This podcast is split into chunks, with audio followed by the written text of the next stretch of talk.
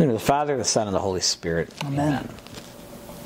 We give you thanks, loving God, Almighty Father, uh, for the gift of this day and for our parish here at St. Edward and uh, for this podcast and for the internet, Lord, for the way that, uh, that you've gifted us through your divine providence and this creation of man to help evangelize and to build up the kingdom of God.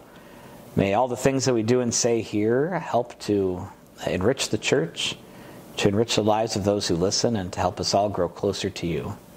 We ask all this through Christ our Lord. Amen. In the name of the Father, the Son, and the Holy Spirit. Amen.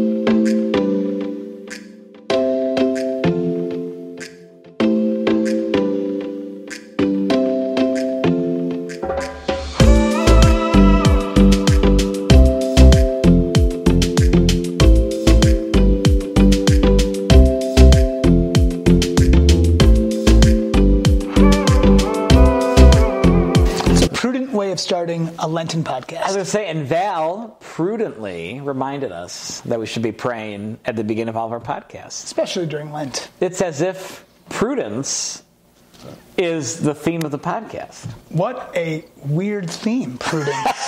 Why? What is prudence? What? No, back. Rewind. Why prudence? What? Why- Prudence is a. virtue.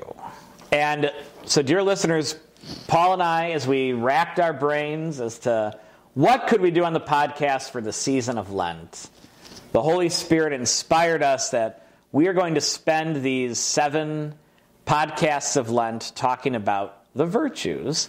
Because there happens to be, if we do the cardinal and theological virtues together, there are Seven. Seven. So, with these next few podcasts, we'll be talking all about the virtues. which is awesome. And if you want to get more traditional Lenten focused podcasts, go back to season one. We talked about the, we spent a podcast on fasting, a podcast on almsgiving, My goodness, this is season podcast two. on prayer. This is season My two. goodness, we've this is our second This Lent. season three? We're at season three. Have we Oh, done this for I three don't even years? count. I oh just- my okay, lord! sure, season my three. Lanta. Oh my goodness. right, well, this is our second Lent. Second Lent This might be this, season yeah. three, but this is our second Lent. Okay. So the and then we also did a really cool podcast last year on the Triduum.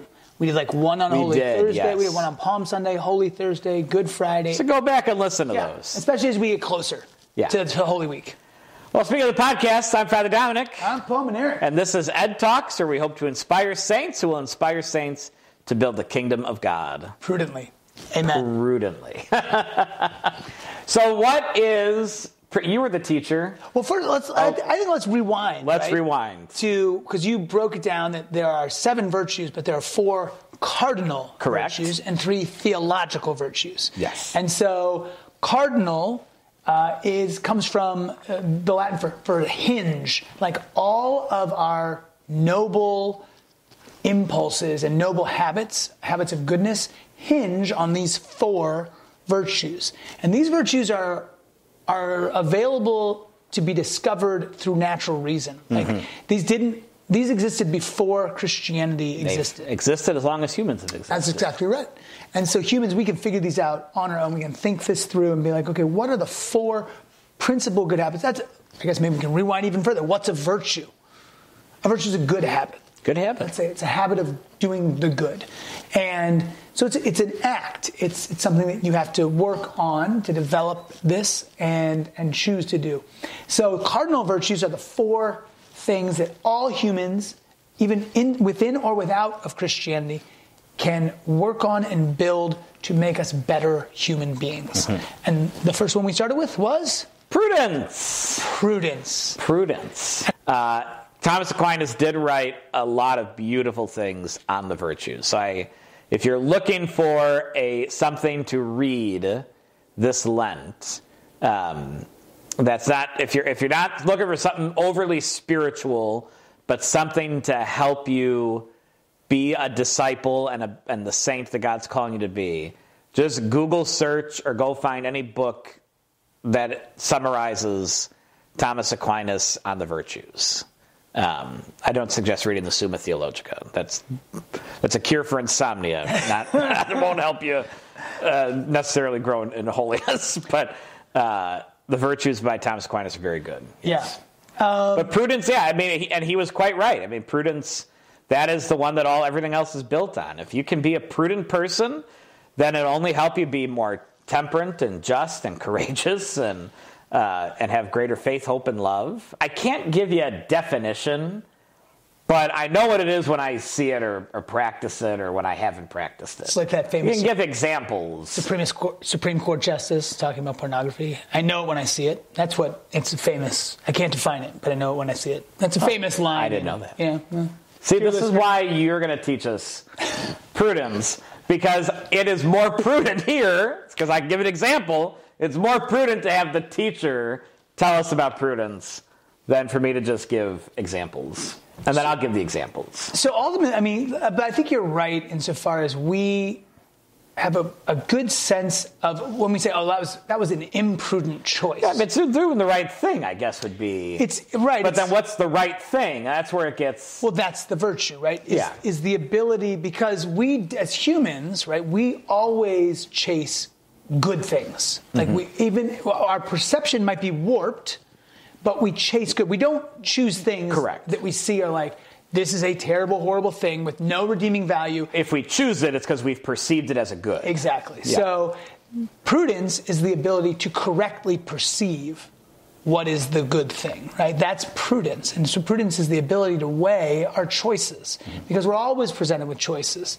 And we can always go left to right. God makes us free. He gave, he gave us a gift of free will because He wants us to love Him. And without free will, we can't love. We can't love something that we're programmed to do. That's not love. Um, prudence, then, is that guiding voice, that guiding vision of weighing the right and the wrong choice. Um, and it could be weighing two right choices, right? I mean, A good and a better. a good and a better. St. Pope John Paul II would say. Yeah, and that's and that's part of prudence too, is that discernment um, element. A great example of the good and the better, actually, speaking of St. Pope John Paul II, is the rich young man in the scriptures. Um, St. John Paul II opens up Veritatis Splendor, one of his great work on moral theology, with the rich young man, that it, it wasn't a choice between good and bad. So the rich young man, as a reminder, he goes to Jesus and he says, Lord, I'm, you know, what must I do to gain eternal life? And Jesus says, sell all you have, give it to the poor, uh, and uh, sell all you have and give it to the poor. And he Well, and follow, follow the commandments. he First, just yeah. starts the commandments. You get, spoiler. And- you gave a spoiler. I did. Spoiler. he says, follow the commandments. And the, the rich young man says, Lord, I've been doing all those things. I'm following all the commandments. What more can I do? Jesus says, then sell all you have, give it to the poor, and follow me. And he can't do that. He can't let go of his possessions. And so he goes away sad. That's what we hear in the scriptures. And John Paul II, in Veritatis Splendor, he says that wasn't a choice between good and bad. He was living a good life. He was following the commandments. He was following the law. He was doing good things. He goes to our Lord because he's looking to be better. Jesus offers him the way to be better, and he can't bring himself to do it. But he's still living a good moral life. So John Paul II says that was a choice between the good and the better. And sometimes we're not ready to choose the better, but it doesn't mean that it's like he didn't sin because he didn't sell all he had to follow Jesus. He continued to live a good life. But was that prudent or not? Well, that's up for debate. I mean, Um, I, I would I would say in his particular case, it was an imprudent choice, right? He settled for the good when he had the option for the better. If he was a father, a I don't think Christ would have said that to me. I've got two kids. I've got a wife. He Mm-hmm. wouldn't say, "Sell all you have and give it to the poor and follow me," knowing because I've got a job, I have a vocation to make sure I, I can't right now give away all my things and just go. I'd be abandoning my children. Right. That's not what Christ calls. So for me, the prudent choice, given those two options, would be to okay, keep following the Ten Commandments Mm-hmm. and live a good life where I love God above all things and I love my neighbor as I Which love myself. Which is prudent. Which is prudent. But then to sell, you know, so there is there are sometimes. Well, I said Christ wouldn't even offer you Right, it's, options. these things are circumstantial, right? And that's where prudence. But that's in. also yeah. That but I even there. So let's go with your example too. If if you were in prayer and you felt you perceived Jesus telling you to sell all you have, give it to the poor, and follow him as a married man with children, even as just as a married man, it would be imprudent to believe that that was actually coming from the Lord Himself. Right. But that could actually be from the evil one disguising himself to be the Lord to trick you into leaving your family. Which happens when, yeah, I you know, uh, me, my wife and I had this awful fight, and now I'm perceiving, you know, that the Lord is calling me out of this sacramental union. You know, just because, you know, we've fallen on some hard times, and we haven't been getting along the last couple of years, and blah blah blah blah. this is blah. very hypothetical. I've never heard of any marriage where there's an argument. of course not, not a perfect marriage like you have, and like my parents had, and no, I mean, that- but that's But right, that's and this is where I get the, the virtue of prudence comes into play. It's not just, you know, we can often get stuck into these big, you know, big ideas, but when it comes down to actual life of fighting with people that we love and um, little moral things, it looks like you got something to read here. I do. It's from the Catechism. Is a great Lenten read along with this podcast. It's The Art of Living by Edward Sri. He's great. He's part of the Augustine Institute, and it's all about the cardinal virtues. It goes walks you through the cardinal virtues. He's a very engaging writer. we would have given this away for free two years ago. I think two years ago, maybe at Christmas, maybe at Easter. Christmas or Easter. Yeah, it's it's probably on your bookshelf somewhere. If you didn't give it away because you're like, ah, I'm not going to read that, find out who you gave it to. It's like, can I get that book back this Lent? It's a good one. I've still got three copies in my office. So the first three people that email Oh. me, they're yours. There you go. Um, so the Catechism says that prudence enables us, quote unquote, to discern our true good in every circumstance and to choose the right means of achieving it. Right? It's all about our choices. And you know, quoting Thomas Manerick, my dad, Ah, love is an act of the will, right? And that if God is love and we are trying to be drawn into that, then we constantly have to make choices. It's not a it's not a thing that just happens to us. Mm-hmm. We conscientiously cooperate with God's grace. It's a choice that we make and a choice that we remake in difficult circumstances within marriage. That's a prudence says I'm not running away from this vow that I made to God and to my spouse. Mm-hmm. Um, because it's not just, even when your spouse seems to, and this is hard, it's hard. When your spouse breaks his or her vow with you, Oh.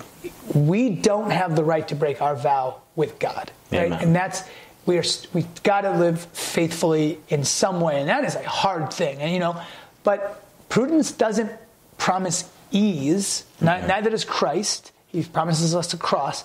Prudence promises us freedom, enjoy, to know that we are doing the right thing and being on the right path. And prudence helps to make sure we don't get into those situations uh, where we need to break a vow or, or anything. right, are tempted. There's a great movie called There Be Dragons. I like Um, that title. I've never seen it. It's you've never seen it? Oh, you'd love it. It's a movie. It's a it's a love story and a father son story, but it also involves the story of Saint Jose Maria Escriva. Wow, this is amazing. Some people didn't like it because they thought it was going to be all about Saint Jose Maria, and it's it's a father son slash love story, but Jose Maria's story is woven within it. Okay. There's a great scene, and it's from actual. Uh, it, it is depicting Jose Maria's life. Um, and there's a great scene where he's he's got to be undercover because the church is being persecuted by the revolutionaries in Spain, um, and so Jose Maria is in a zoo, secretly hearing confessions. Hmm. So he's sitting on a bench, and then his little disciples are around, and people knew they could go to them, and they were helping. So you'd have to sit on this bench, and he would hear your confession. So this woman comes and sits down on the bench. She goes to confession. He forgives her. And then she offers St. Jose Maria a chance to come and stay in her apartment because she knows that he's living as a nomad, hiding and probably living in basements and that. And, and so she says, you know, if you want, you can come stay in my apartment. And apparently this really happened.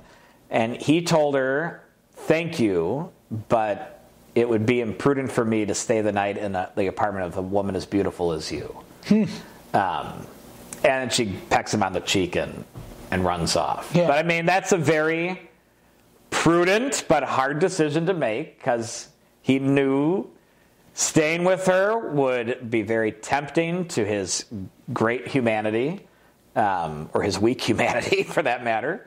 And so it was more prudent for him to just keep living in someone's basement than to take her kindness and threaten a vow that he made to live a celibate, chaste life. Yeah. Um, That's cool. So but that's another another great example of, of prudence and choosing a real good, even though the world would look at that as, who cares if she's pretty? She's offering you a bed, and if she is pretty, you know that's that's human nature. Let you know, lovers love, and blah blah blah. You know the the way the way the world thinks is not the way that the Lord thinks, Right. and we are called to greatness and to holiness, not to settle for the way that the world sees things. You know? And, and it was providential, I think, that you bring up confession because as we start our Lenten journey, really encourage everybody out there to go to confession.